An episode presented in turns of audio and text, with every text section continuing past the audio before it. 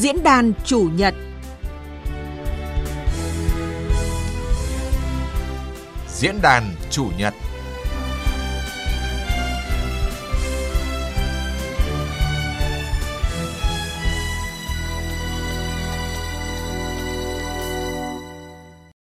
Quý vị và các bạn thân mến, những ngày này, từ nghị trường Quốc hội đến các hội thảo chuyên đề, diễn đàn trong nước quốc tế và các trang mạng xã hội, rất nhiều dòng thông tin cho thấy từ cấp vĩ mô cho đến cộng đồng doanh nghiệp và người dân quan tâm vấn đề.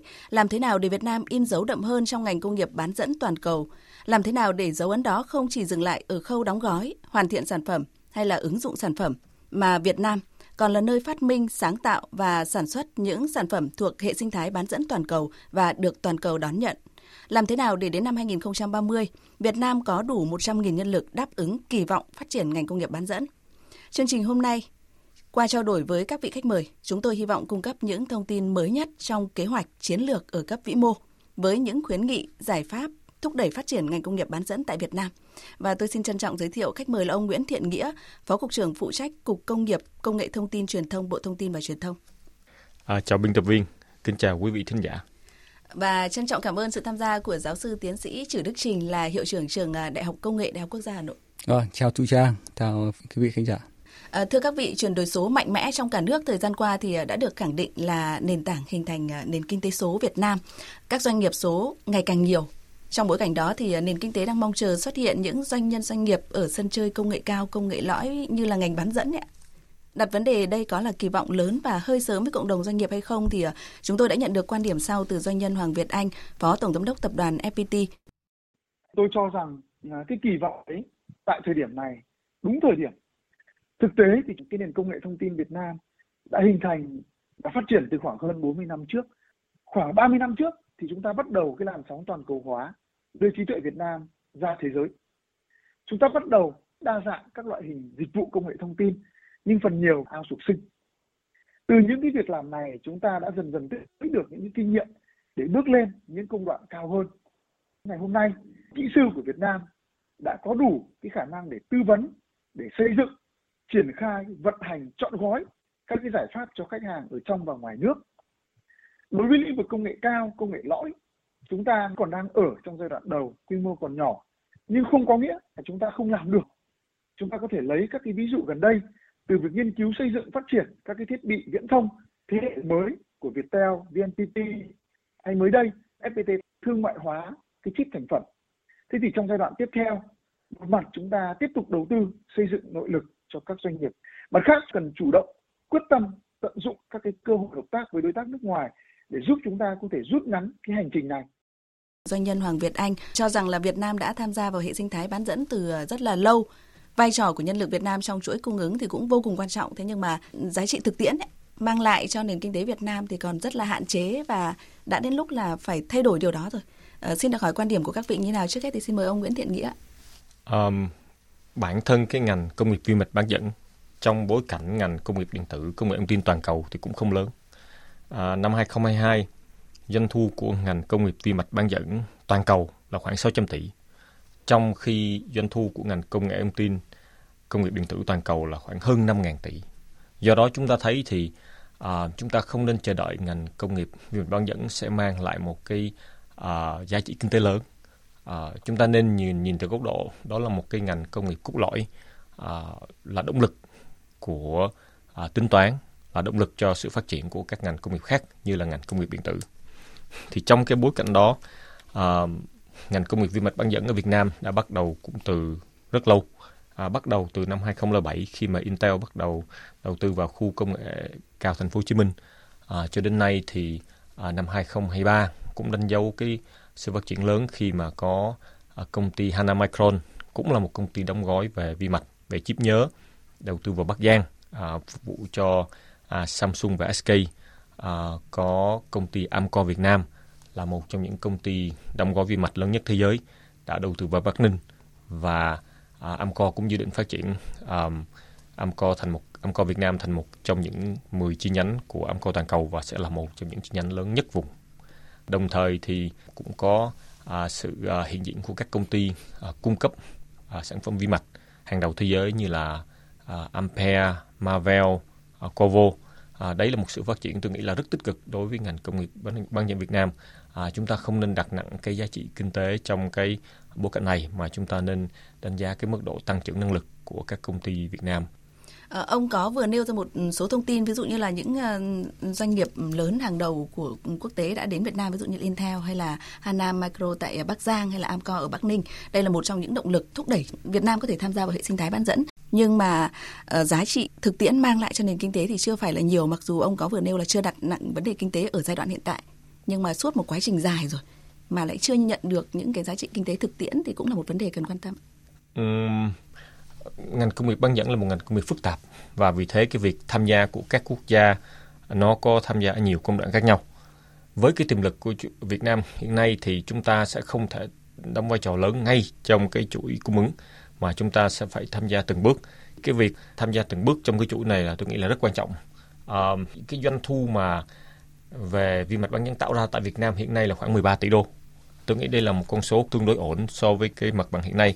À, con số này sẽ còn tăng à, nhiều vì à, Intel, Amcor cũng sẽ mở rộng quy mô khi mà đơn hàng về nhiều khi các công ty uh, cung cấp các vi mạch đặc thù như là Ampel, Marvel cũng mở rộng hoạt động tại đây thì tôi nghĩ là cái doanh thu được tạo ra tại thị trường Việt Nam rất sẽ tăng mạnh và đó cũng là một trong những cái cơ sở để chúng ta thấy Việt Nam dần dần sẽ trở thành một cái hấp của vi mạch bán dẫn trong khu vực khá là nhiều thông tin thú vị đúng không ạ? Đầu tiên là doanh thu tại Việt Nam hiện nay của ngành vi mạch bán dẫn đã là khoảng 13 tỷ đô la Mỹ rồi và ờ, như ông thông tin là nhiều khả năng là sẽ thành một cái hub của ngành này. Tôi nghĩ là quý vị thính giả sẽ rất là quan tâm thông tin này. Thế nhưng mà thưa giáo sư tiến sĩ Trử Đức Trình ạ, với hơn 10 năm nghiên cứu và tham gia những hoạt động thực tiễn có liên quan tới ngành công nghiệp phụ trợ ờ, công nghiệp bán dẫn thì ờ, ông có suy nghĩ nào về những thông tin từ ông Nguyễn Thiện Nghĩa? Tôi hoàn toàn đồng ý với quan điểm của ông Nguyễn Thiện Nghĩa quay lại cái ý là Việt Nam mình đã chuẩn bị cho cái ngành công nghiệp bán dẫn này chưa ấy, thì chúng tôi nghĩ chúng ta chuẩn bị từ rất lâu rồi. Từ những bậc thầy của chúng tôi những năm 1980 chúng ta đã mong muốn xây dựng nhà máy chế tạo chip ở Việt Nam. Và đến cho đến năm 90 thì chúng ta nhận được rất nhiều hỗ trợ, đặc biệt là hỗ trợ của Hà Lan trong việc phát triển các cái phòng thí nghiệm VH ở Việt Nam, rất nhiều trường đại học ở Việt Nam tham gia vào cái chuỗi đấy và chúng ta phát triển à, đào tạo nhân lực và đến giờ thì uh, cá nhân tôi cũng rất là tự hào vì có rất nhiều người Việt chúng ta học tập ở Việt Nam nhưng chúng ta đang tham gia vào cái môi trường phát triển cái lĩnh vực bán dẫn trên toàn cầu.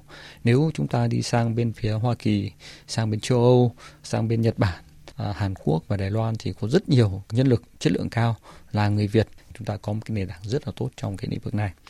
Tuy nhiên bán dẫn thì nó là một chuỗi có cái sự liên kết cực kỳ chặt chẽ trên toàn cầu. Chắc là không có ngành nào mà quan hệ chặt chẽ như vậy. Nếu như chúng ta tham gia được vào trong cái chuỗi này dù một mặt tích nhỏ thì chúng ta đã thành công rồi.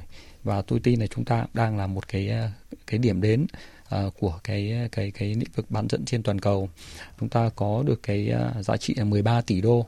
Nhưng 13 tỷ đô đấy là 13 tỷ đô mang tính cốt lõi để chúng ta phát triển uh, thêm trong thời gian tới hôm ờ, trước thì ờ, cũng nghe doanh nghiệp Hàn Quốc có nhận xét Việt Nam mình ấy thì đang ở cái ngưỡng cửa của cái dân số bước sang tuổi già.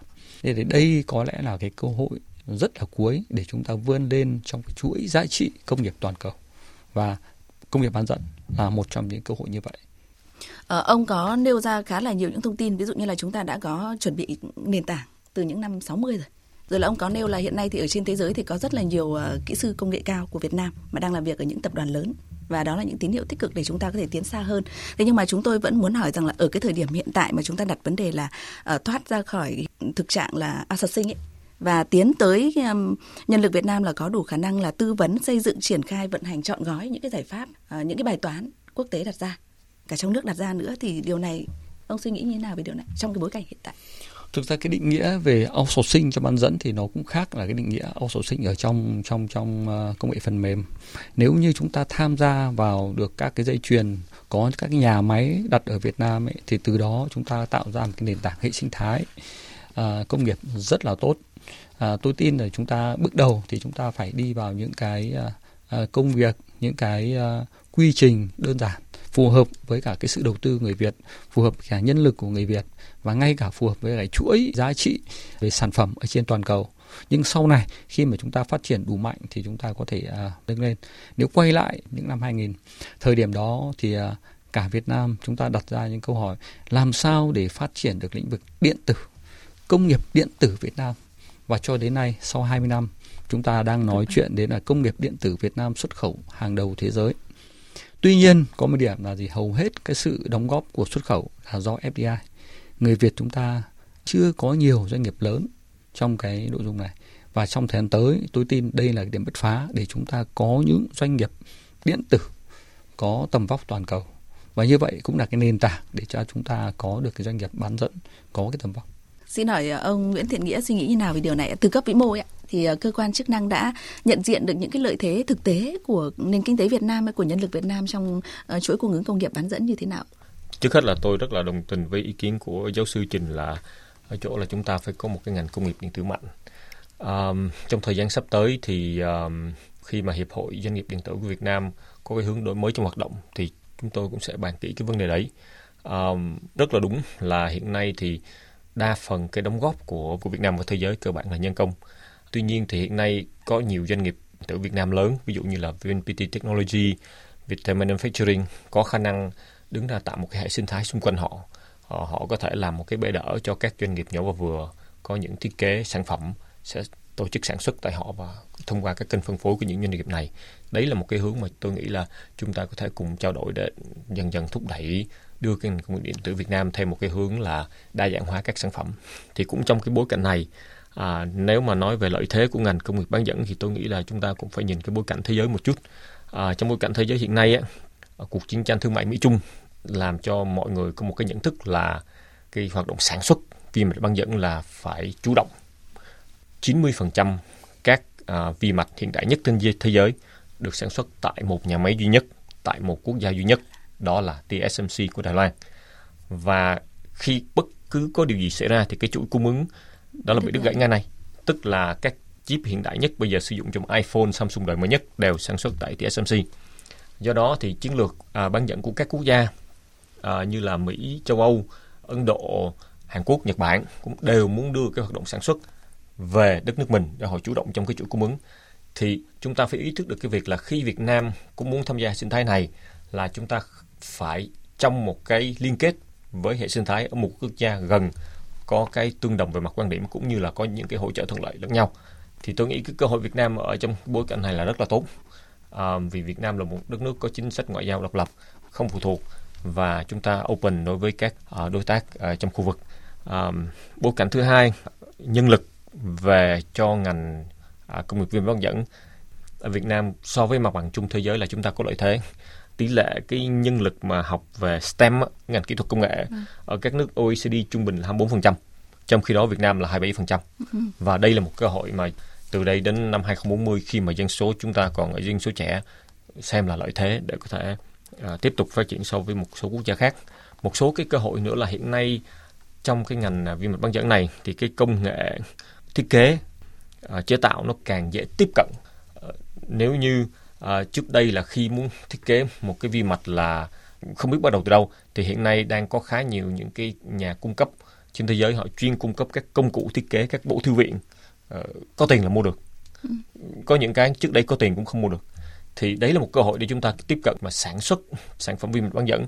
Thì hiện nay có rất nhiều nhà máy à, phục vụ cái phân khúc gọi là 28 nanomet trở lên là 70% ở thị trường vi mạch bán dẫn là trên 7 trên 28 nano thì đây là cái cơ hội để chúng ta tiếp cận các nhà máy. Khi mà chúng ta có những cái sản phẩm thì chúng ta cũng có uh, cái cách để đặt hàng sản xuất. Thì thì tôi nghĩ đây là những cái cơ hội mà Việt Nam cũng nên nắm lấy trong thời gian tới. Vâng, ông vừa nêu ra khá nhiều thông tin. Đó là câu chuyện của địa chính trị của Việt Nam thì ổn định và chúng ta làm bạn với ờ, tất cả các thị trường.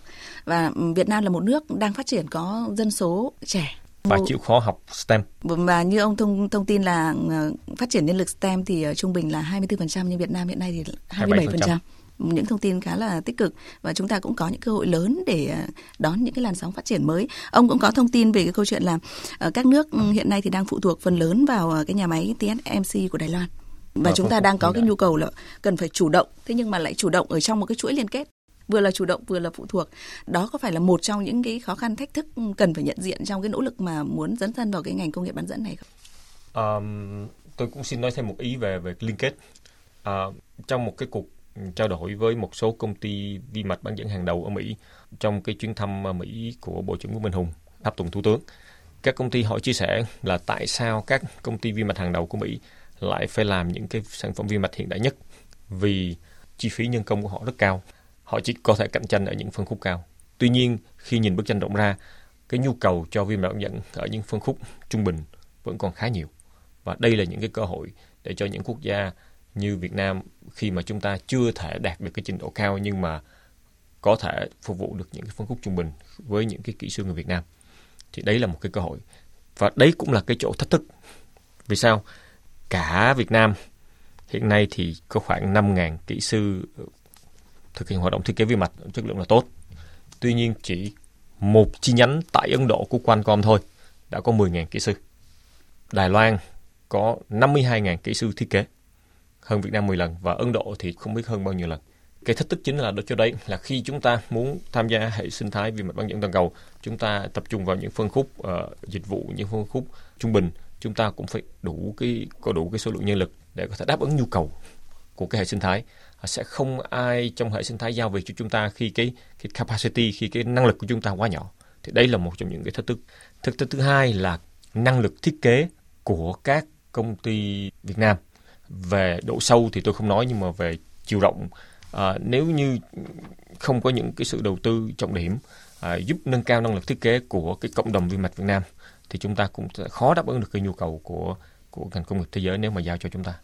Vâng, như vậy là ông cũng có vừa mới nêu ra một cái thách thức ví dụ như câu chuyện là hiện nay thì Việt Nam có khoảng à, 5.000 kỹ sư à, có thể đáp ứng được với ngành này thế nhưng mà lại cũng chưa phải là ở mức trình độ cao. Rồi là ông có nêu ra những thông tin so sánh là ví dụ như là chỉ một chi nhánh của Concom thôi đã có cái số lượng kỹ sư nhiều hơn chúng ta rất là nhiều rồi cho thấy là nguồn nhân lực đang là một trong những vấn đề rất là thách thức đấy ạ.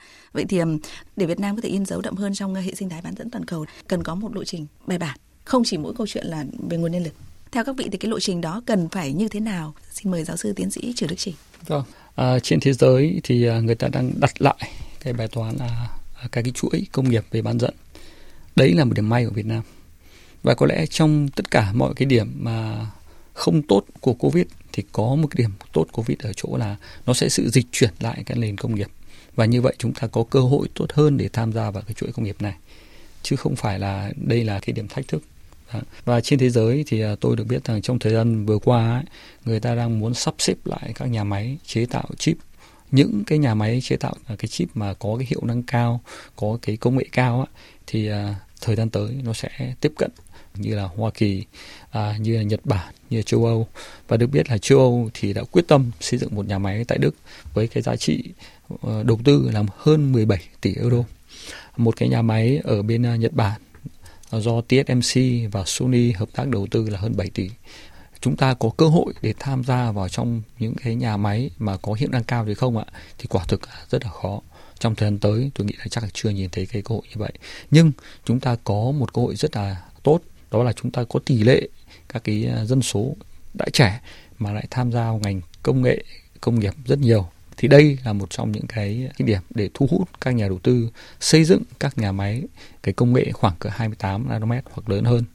Và bây giờ thì à, chúng ta thấy à, đi đâu chúng ta nhìn thấy tiếp cận với thế giới thế giới số. Cái gì cũng gắn liên quan đến cái thị trường chip như chúng ta vừa nêu lúc trước. Thành ra là cái thị trường dành cho cái chip mà có hiệu năng vừa phải nhưng mà có số lượng dùng rất lớn trên thế giới là nhiều. Và cái đấy lại là thế, thế mạnh của người Việt mình. Vì ở những cái dây chuyền như vậy người ta cần nhiều cái lao động hơn. Và những dây chuyền mà công nghệ cao ấy, thì người ta tự động hóa rất là nhiều rất là nhiều. Và tôi tin là nếu chúng ta có một chính sách phát triển dựa trên cái nền tảng điều kiện về địa chính trị của chúng ta dựa trên con người của chúng ta dựa trên cái mối giao thương của Việt Nam chúng ta và cái khả năng chúng ta tham gia vào chuỗi công nghiệp toàn cầu ấy, thì chúng ta sẽ sẽ thành công. Để làm được như vậy ấy, có một số cái điểm chúng ta cần phải chuẩn bị. Thứ nhất phải chuẩn bị về cái chính sách cái quy mô chính phủ phải có những cái uh, trao đổi trực tiếp với các cái doanh nghiệp lớn trên toàn cầu mời các đại bàng gọi làm tổ, tổ tại Việt Nam. Và và bên cạnh cái làm tổ cho đại bàng ấy, thì chúng ta cũng phải chuẩn bị xây dựng doanh nghiệp của Việt Nam chúng ta để trở thành doanh nghiệp vệ tinh cho các đại bàng. Và cái điểm này trong những năm vừa qua tôi cho rằng Việt Nam chúng ta làm chưa được tốt cho cái ngành công nghiệp điện tử khi chúng ta nói chuyện đến uh, Samsung, LG rồi rất nhiều doanh nghiệp đến Việt Nam đầu tư ấy, thì họ rất khó để tìm các cái doanh nghiệp nội địa hóa sản phẩm của họ. Và cái điểm ý là cái điểm chúng ta chưa thực sự là là là năng động. Thứ hai liên quan đến việc đào tạo. Cá nhân tôi thì à, cho rằng là Việt Nam chúng ta có một hệ thống đào tạo phổ thông rất là tốt. Tất nhiên chúng ta vẫn đang đổi mới. Bên cạnh đó thì chúng ta có hệ thống các trường đào tạo về kỹ thuật công nghệ cũng rất là tốt. Cái à, nhân lực mà à, tốt nghiệp từ các trường này ra hoàn toàn đáp ứng được những cái công việc ban đầu. Nếu trong thời gian tới chúng ta đầu tư tập trung thêm vào trong một số các cái cái trường đại học có cái ờ, vị thế lớn của nhà nước ấy, thì chắc chắn là chúng ta sẽ đào tạo ra được thế hệ các bạn trẻ à, có thể tham gia công ty về thiết kế chip. Có tầm vóc như là Cuovo, à, Sinusit, Qualcomm. Rất mong muốn trong tuần tới thì VNPT, Viettel sẽ là những doanh nghiệp mà có cái tính chủ động, sáng tạo nhất trong việc mà chiếm lĩnh thị trường à, à, bán dẫn. Vâng ạ, tôi nghĩ là có khá là nhiều những thông tin thú vị mà có lẽ là cần ông à, Nguyễn Thiện Nghĩa à, nêu quan điểm. À, giáo sư tiến sĩ Trử Đức Trình có vừa nêu là chúng ta cần phải chuẩn bị về mặt chính sách. Từ cấp vĩ mô thì cần phải à, có những cái chương trình hành động để thu hút FDI dọn tổ đón đại bàng đấy ạ. Thế nhưng mà một chi tiết đó là doanh nghiệp Việt Nam lại cần là vệ tinh cho chính những đại bàng mà chúng ta dọn tổ đón về. Ông suy nghĩ như nào về điều này? Ngoài ra thì còn có những thông tin nào mà theo ông là cần thành một cái lộ trình bài bản để thực sự là Việt Nam in dấu trong cái ngành bán dẫn đấy? Tôi thì đối với quan điểm là doanh nghiệp Việt Nam làm vệ tinh cho các doanh nghiệp đại bàng thì cái quan điểm này tôi rất đồng tình.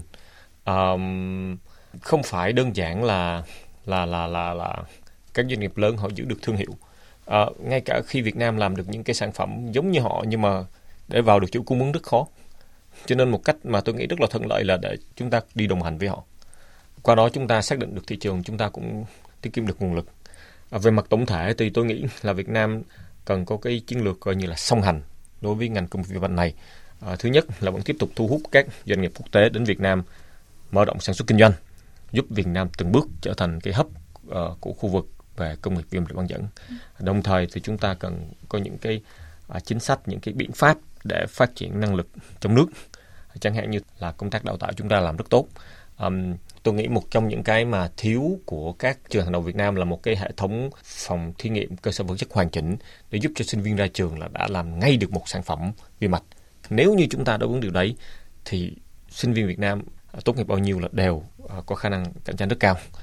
Tôi cũng xin nêu một ví dụ là hiện nay mỗi năm thì khoảng 300 từ 300 đến 500 sinh viên thuộc cái chuyên ngành vi mạch bán dẫn này tốt nghiệp nhưng mà chỉ có khoảng 30% trong đấy là có việc làm ngay thôi. Tại vì các công ty đang kinh doanh tại Việt Nam hiện nay không dùng cái nguồn lực để đào tạo nữa như cách đây nhiều năm, mà họ ưu tiên dùng những cái nhân lực làm được việc ngay. Do đó thì chúng ta phải ý thức lại là để tăng cái tỷ lệ sinh viên mà đáp ứng được cái yêu cầu của các công ty này thì chúng ta phải đầu tư trọng điểm cho các trường để có thể mà đáp ứng nhu cầu không phải là 30% mà phải tốt nhất là 8-90%. Ngoài ra thì nhìn từ góc độ một cái startup mà về vi mạch thì cái họ thiếu nhất cũng là công cụ thiết kế và những cơ sở vật chất để họ đưa cái sản phẩm startup của họ thành hiện thực nhanh nhất. Thì đây cũng chỉ là một trong những yếu tố mà chúng ta cũng phải uh, tính toán trong thời gian tới cần có những cái um, phòng thí nghiệm hoặc là những trung tâm sản xuất quy mô nhỏ hoặc là chúng ta phải liên kết với các trung tâm sản xuất ờ, các phòng thí nghiệm trên thế giới chẳng hạn như ở Singapore, ở Đài Loan để chúng ta hỗ trợ cho các doanh nghiệp startup khi mà họ cần là họ sẽ có sản phẩm ngay. À, khi mà sản phẩm của họ mà đã quay vòng tốt, đã cung cấp được vào hệ sinh thái các doanh nghiệp trong và ngoài nước, trong nước chẳng hạn như hệ sinh thái của VNT Viettel, thì lúc đó là họ có thể đặt hàng sản xuất quy mô lớn ở các công công ty lớn. Thậm chí là TSMC thì hoàn toàn là là vấn đề khả thi. Phải cố gắng giúp đỡ các doanh nghiệp trong nước đi những bước đầu tiên càng hiệu quả thì lúc đó là cái năng lực phát triển năng lực đi xa của họ càng cao. Ông vừa nêu ra khá là nhiều những thông, thông tin chúng ta cho rằng đấy là những điều kiện cần cho vi mạch bán dẫn của Việt Nam. Vậy thì à, có những cái thông tin nào đó mà ông có thể à, tiết lộ từ cái thực tiễn như vậy thì à, các cấp vĩ mô ờ, đang có cái chủ trương phải có một cái lộ trình nào đấy để Việt Nam thực sự là in dấu vào cái ngành. À, về cái cái lộ trình thì à, hiện nay có nhiều ý kiến nhưng mà à, thông tin mà tôi ghi nhận được là chúng ta cũng phải xác định thứ nhất là cái phát triển ngành công nghiệp viêm bán dẫn là một ngành công nghiệp dài hơi. Đài Loan xây dựng ngành công nghiệp bán dẫn cần 40 năm. Nhật Bản, Hàn Quốc đến nay là cũng năm 60 năm rồi. Để đi được một cái lộ trình dài hơi thì chúng ta phải có những cái giai đoạn, có thể giai đoạn từ đây đến năm 2030 là chúng ta tập trung nhiều vào cái hoạt động thiết kế, cung cấp các sản phẩm cho những phân khúc à, trung bình, à, chúng ta tiếp tục đẩy mạnh cái hoạt động à, thuốc về à, đóng gói và kiểm thử tại Việt Nam, à, phát huy những cái thế mạnh về à, nhân lực cũng như là cái thế mạnh về vị trí địa lý thúc đẩy cái công nghiệp hỗ trợ cho cái ngành công nghiệp Việt Nam này. Sau 2030 khi mà cái hệ sinh thái của chúng ta đủ lớn, khi mà hạ tầng của chúng ta đủ tốt thì chúng ta có sẽ tính đến cái phương án là liên danh đầu tư hoặc là tự đầu tư một cái nhà máy sản xuất. Khi mà cái cái nhu cầu cái số lượng vi mạch được làm ra tại Việt Nam lớn thì lúc đấy thành lập nhà máy đương nhiên là sẽ thuận lợi và chắc chắn là sẽ có đơn hàng vì về tính kinh tế cái độ gần là người ta sẽ sẽ, sẽ đặt sẽ đặt đến thì tôi nghĩ là chúng ta nên ờ, góc nhìn nhiều giai đoạn từ đây đến có thể là 2030 và sau 2030. Như vậy à, cho thấy rằng là mặc dù là từ nghị trường quốc hội cho đến à, cộng đồng doanh nghiệp và người dân thì đang rất là quan tâm tới dòng thông tin này và giai đoạn vừa rồi thì chúng ta cũng tuyên truyền rất là nhiều nhưng không có nghĩa là chạy nước rút để mà có được, đúng không ạ? Và như thông tin từ ông thì chúng ta cùng kỳ vọng là sau năm 2030 thì Việt Nam mới có thể có một nhà máy do Việt Nam là một trong những nhà máy mà liên quan chuỗi à, sản xuất, ngành bán dẫn đấy ạ. Xin được hỏi giáo sư tiến sĩ Trử Đức Trình ạ. Ông cho rằng là cái thông tin mà sau năm 2030 thì chúng ta bắt đầu có những cái bước tiến dấn sâu hơn vào cái ngành này. Hiện tại nó đã có những cái tín hiệu như thế nào? À, bán dẫn là một ngành công nghiệp à, mang tính toàn cầu. Không một quốc gia nào có thể làm chủ được các cái bán dẫn này. À, kể cả Hoa Kỳ, Nhật Bản. Do đó là chúng ta tham gia vào được chuỗi cái công nghệ toàn cầu thì là chúng ta thành công. mà đấy là yếu tố quan trọng nhất. Và thêm điểm nữa là bán dẫn là một cái ngành công nghiệp rất là đắt tiền nếu mà gọi là cuộc chơi thì đây là một cuộc chơi cực kỳ đắt đỏ đắt đỏ. Do đó thì à, các quốc gia muốn mà tham gia được sâu vào cái dây chuyền này thì phải có một cái chính sách cực kỳ quyết liệt. Tôi có thể kể đến trước kia thì Hoa Kỳ họ cực kỳ mạnh. Sau đó châu Âu với sự vươn lên của Đức, của Hà Lan, rồi gần đây là Bỉ, Pháp ạ, thì họ đều đầu tư mang tầm vóc là quốc gia. Và gần đây thì à, Đài Loan.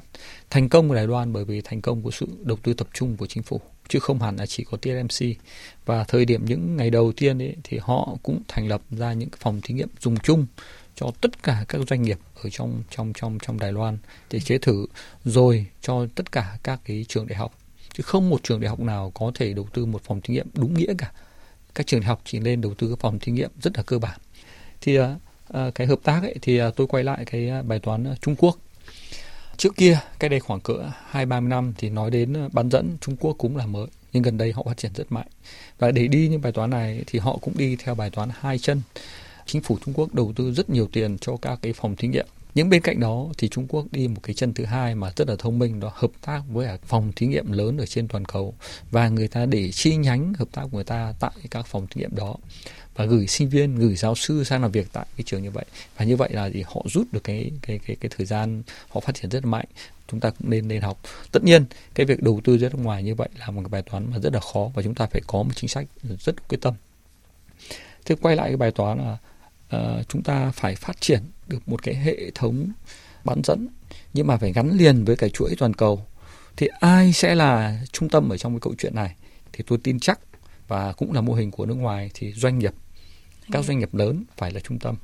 Và đồng hành với doanh nghiệp đấy thì phải có cái hệ thống chính sách của nhà nước. Và thêm nữa là đồng hành phải có là các cái trường đại học. Các trường đại học thì không chỉ là cung cấp nguồn nhân lực mà còn cung cấp cả các kiến thức các cái uh, hợp tác liên quan đến nghiên cứu phát triển sản phẩm như vậy chúng ta sẽ thành công. Và cái thành công của doanh nghiệp đấy nó sẽ là sự thành công chung của cả một cái nền uh, cái hệ thống sinh, sinh thái nhưng tôi cho là cả một cái hệ thống xã hội. Như vậy là ông lại một lần lần nữa nhấn mạnh cái thông tin là cần phải tiếp tục thu hút FD dọn tổ đón đại bàng. Thế nhưng mà doanh nghiệp Việt Nam thì ờ, sẽ phải dần dần là vệ tinh trong cái câu chuyện này. Trong nhiều cái nghĩa thì ờ, vệ tinh không nghĩa là là thấp. Vệ tinh uh, trong nhiều câu chuyện thì cũng rất là cao. À, nếu nhìn vào bài toán Intel thì có phải doanh nghiệp về bán dẫn toàn cầu không? Toàn cầu khủng khiếp nhất toàn cầu. Nhưng mà sản phẩm của Intel ra đến đi đến người tiêu dùng thì gần như cũng không phải là sản phẩm Intel đâu. Họ lại cái chip của họ lại gắn trên những cái thiết bị khác. Xong họ mới đến đến đến đến vâng. đến người dùng. Thế do đó thì chúng ta gọi Intel là cái doanh nghiệp vệ tinh được không? Thế chúng ta phải nhìn nhận là làm sao chúng ta nâng cao được cái giá trị chúng ta thu hút được về cho cho cho doanh nghiệp của chúng ta về cho tổ quốc về cho nhân dân thì mới là điểm quan trọng không cần đặt quá cái quan trọng cái bài toán này chúng ta phải là làm, làm chủ. chủ toàn bộ cả cái cái cái dây chuyền đó À, có một cái thông tin cũng liên quan tới cái mốc 2030 mà ông Nguyễn Thiện Nghĩa có nêu ấy, thì uh, hiện nay thì dư luận cũng đang rất quan tâm tới việc là um, chúng ta đặt mục tiêu là 2030 là sẽ có khoảng 100.000 lao động đáp ứng được cho ngành này. À, với dư luận thì đây là một con số rất là lớn trong khi chỉ còn khoảng 6 năm nữa thôi. Như chúng tôi thì chúng tôi cũng hiểu được rằng là không phải là chúng ta bắt buộc phải đào tạo mới Thế nhưng mà làm rõ hơn cái mục tiêu, con số này thì à, xin mời ông Nguyễn Thiện Nghĩa. cái cái, khía cạnh đào tạo thì tôi không thạo bằng giáo sư trình rồi, nhưng mà tôi cũng xin phép chia sẻ một số quan điểm. Nếu mà nói là về nhân lực hoạt động trong ngành công nghiệp vi mạch này á, thì là cơ bản là có hai nhóm.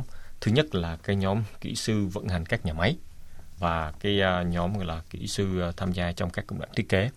Thì tôi nghĩ là cái lộ trình do nhân lực của ngành này chúng ta cũng phải dựa trên cái nhu cầu hấp thụ của các doanh nghiệp à, hiện nay thì um, các nhà máy như Intel, à, Hana Micron và Amcor thì đối với đội ngũ kỹ sư thì tôi nghĩ là nhu cầu họ không cao lắm.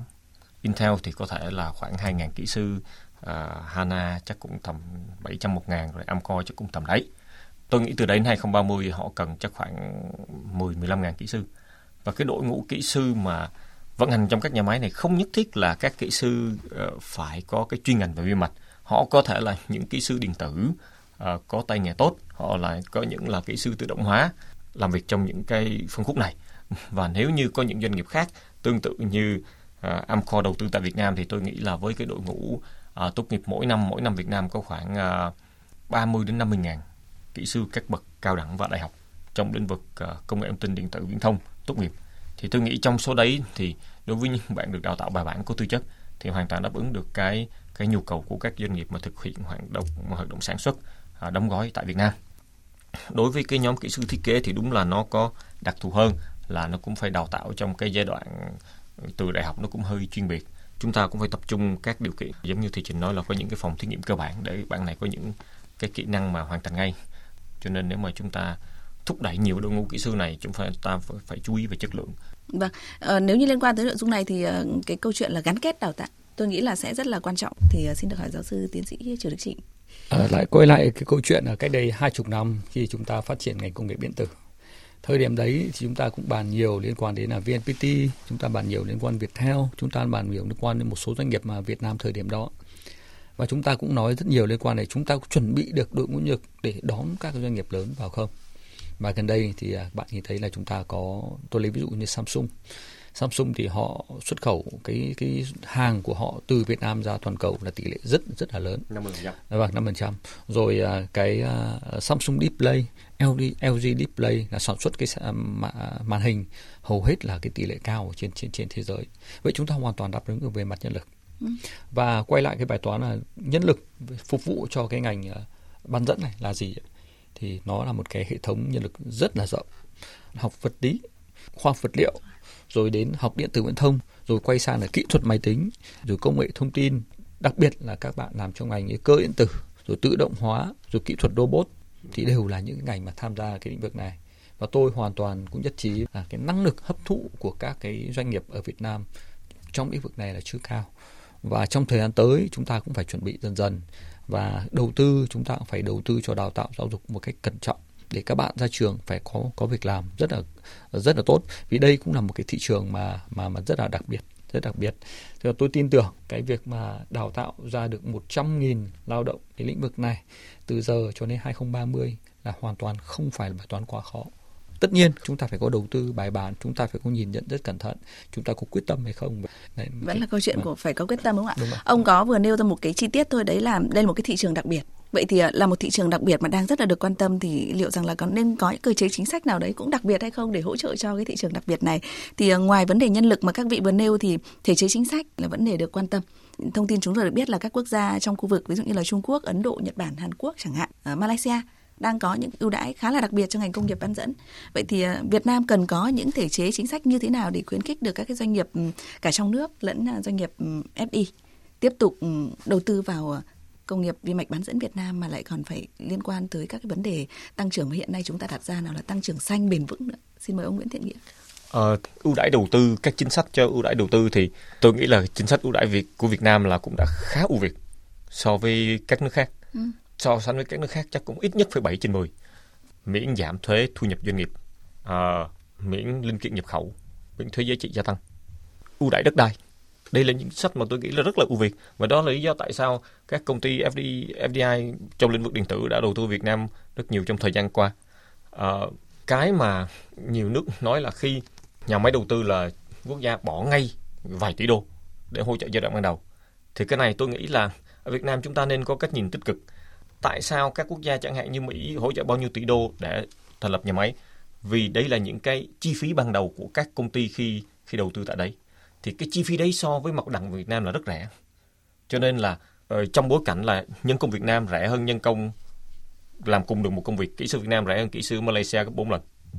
Thì tôi nghĩ ngay từ ngày đầu khi đầu tư Việt Nam, nếu hạ tầng chúng ta đảm bảo, nếu đội ngũ nhân lực chúng ta cơ bản là đáp ứng, và quan trọng như là hệ sinh thái công nghiệp phụ trợ của chúng ta có, thì doanh nghiệp nước ngoài đầu tư vào Việt Nam ngay từ ngày đầu đã có lời. Tôi không nghĩ là vài tỷ đô ban đầu đó nó quá quan trọng đối với với mặt bằng Việt Nam chúng ta xin hỏi quan điểm của ông. Tôi hoàn toàn à, đồng ý. Có hai cái điểm mà tôi cho rằng Việt Nam có thể làm được và là cái ưu điểm. Đó là liên quan về vị thế chính trị của chúng ta. Chúng ta có thể làm bạn với cả tất cả các nước khác ở trên trên toàn cầu. Và dẫn đến là cái mắt xích công nghiệp của chúng ta nó an toàn bền vững. Và khả năng đứt gãy trên trên trên trên trên trên trong thời gian tới là thấp.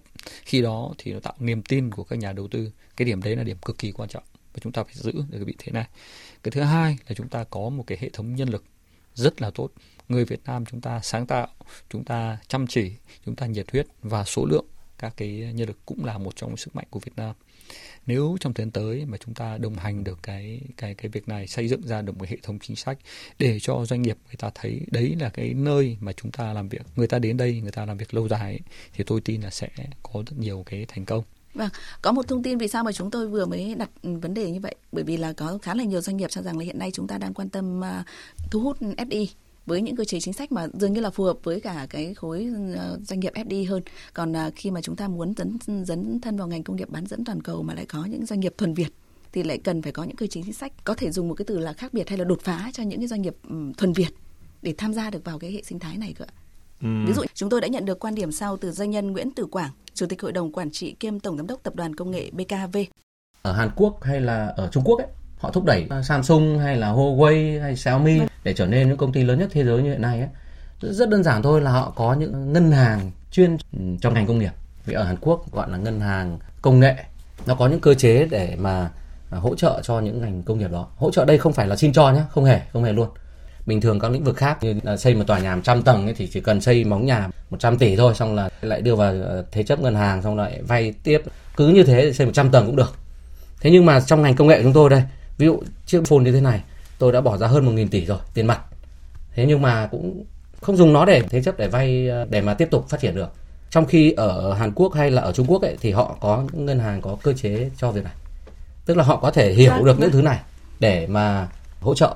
Nhưng mà Việt Nam mình ấy thì việc đấy là chưa có đôi khi ở Việt Nam chúng ta chỉ cần giải những bài toán kiểu như vậy thôi à, đây đúng là một điểm mà tôi nghĩ trong chính sách thực thi chính sách phải phải cải thiện Tôi xin nêu một ví dụ cụ thể.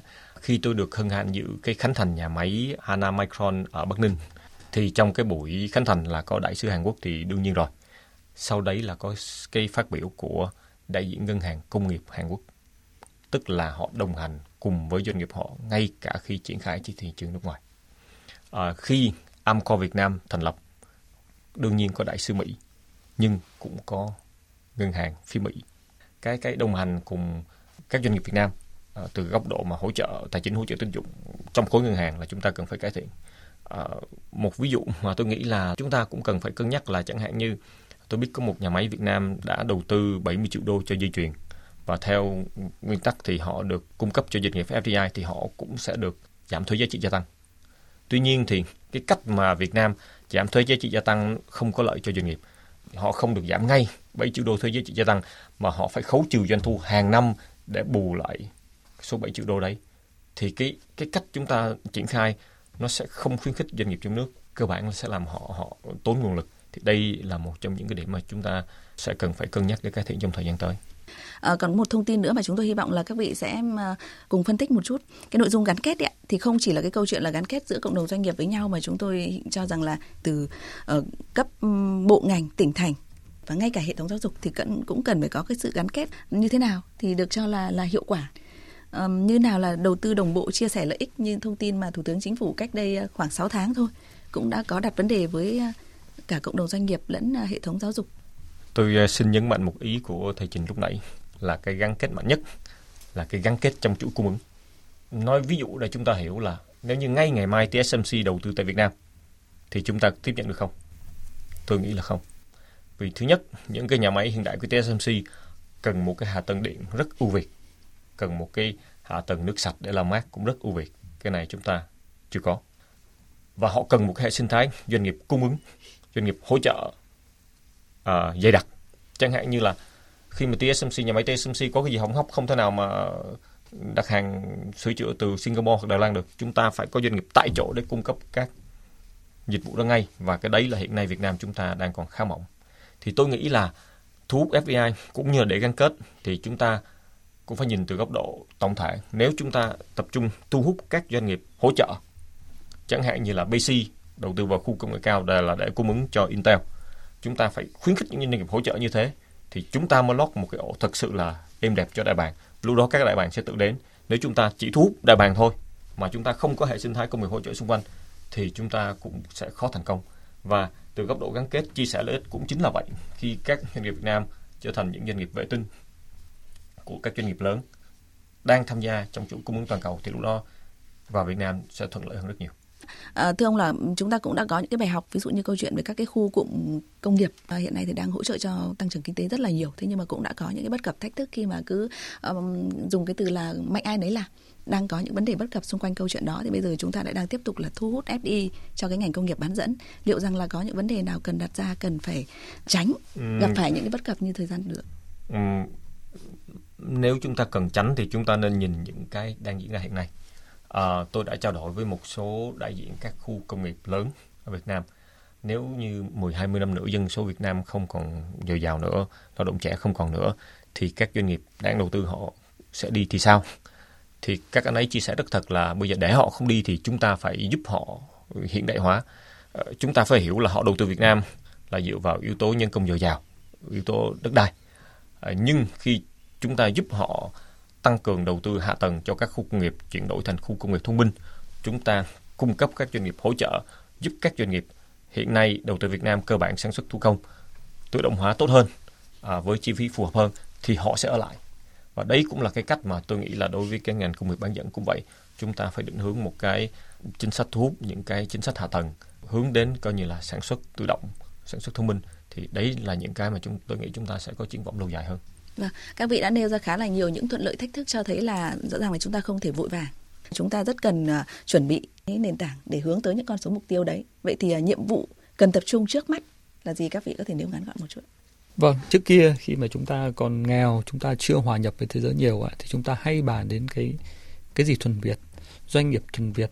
Nhưng bây giờ chúng ta phải bàn là gì? Doanh nghiệp thì có thể đầu tư người Việt do người Việt làm nhưng thị trường phải toàn cầu. Bây giờ chúng ta bàn cái thị trường trong nước là chúng ta chúng ta sẽ tự chúng ta ra khỏi cuộc chơi. À, đấy là chắc chắn. Thế còn là thu hút FDI thì à, có vừa nói cái câu chuyện là mạnh ai đấy là mạnh tỉnh nào thì làm. Thực ra đấy cũng thể hiện một cái sự cạnh tranh kinh tế à, thị trường à, các tỉnh người ta cũng phải có những cái cái cái chính sách tất nhiên không được là làm không đúng pháp luật nhưng mà cái đấy cũng thể hiện sự sáng tạo của các cái lãnh đạo địa phương và tôi nghĩ cái đấy mới tạo ra môi trường mà sôi nổi để cho các các cái doanh nghiệp lớn họ họ họ vào Dạ vâng. À, còn ông Nguyễn Thiện Nghĩa như thế nào ạ? Hy vọng là ông sẽ có những cái thông tin um, ở tầm chiến lược. Về những cái nội dung mà cần tập trung trước mắt thì tôi nghĩ chỉ có một nội dung về tổng thể thôi là phải đầu tư để nâng cao năng lực cho Việt Nam tham gia chuỗi cung ứng nâng cao năng lực ngành công nghiệp hỗ trợ nâng cao năng lực công đoạn thiết kế và nâng cao năng lực về cung cấp cái đội ngũ nhân lực thì tôi nghĩ đây là những cái trụ cột mà chúng ta cần phải đầu tư mạnh Vâng, cần phải đầu tư khá là nhiều đúng không ạ? Đầu tư cho nguồn nhân lực này, đầu tư để chúng ta dần dần sẽ xây dựng được hệ sinh thái à, ngành công nghiệp bán dẫn với cái nền tảng ngay từ bây giờ. Và trong đó thì các vị cũng có nêu ra khá nhiều thông tin cũng như là kỳ vọng đó là chúng ta cần phải có một cái lộ trình với những cái giai đoạn cụ thể như ông Nguyễn Thiện Nghĩa đã nêu và kỳ vọng là vào năm 2030 thì Việt Nam sẽ trở thành một cái hub của ngành à, công nghiệp bán dẫn toàn cầu. Cảm ơn à, ông à, Nguyễn Thiện Nghĩa, Phó Cục trưởng phụ trách Cục Công nghiệp, Công nghệ Thông tin Truyền thông, Bộ Thông tin và Truyền thông đã tham gia chương trình. Xin cảm ơn các quý khán giả. Cảm ơn giáo sư tiến sĩ Trử Đức Trình, Hiệu trưởng Trường Đại học Công nghệ Đại học Quốc gia Hà Nội. Vâng, cảm ơn quý vị khán giả. Cảm ơn quý vị và các bạn đã quan tâm theo dõi chương trình hôm nay do nhóm phóng viên Thu Trang Ngọc Diệu cùng ờ, các kỹ thuật viên VOV phối hợp thực hiện. Chịu trách nhiệm nội dung Nguyễn Thị Tuyết Mai. Xin kính chào tạm biệt và hẹn gặp lại.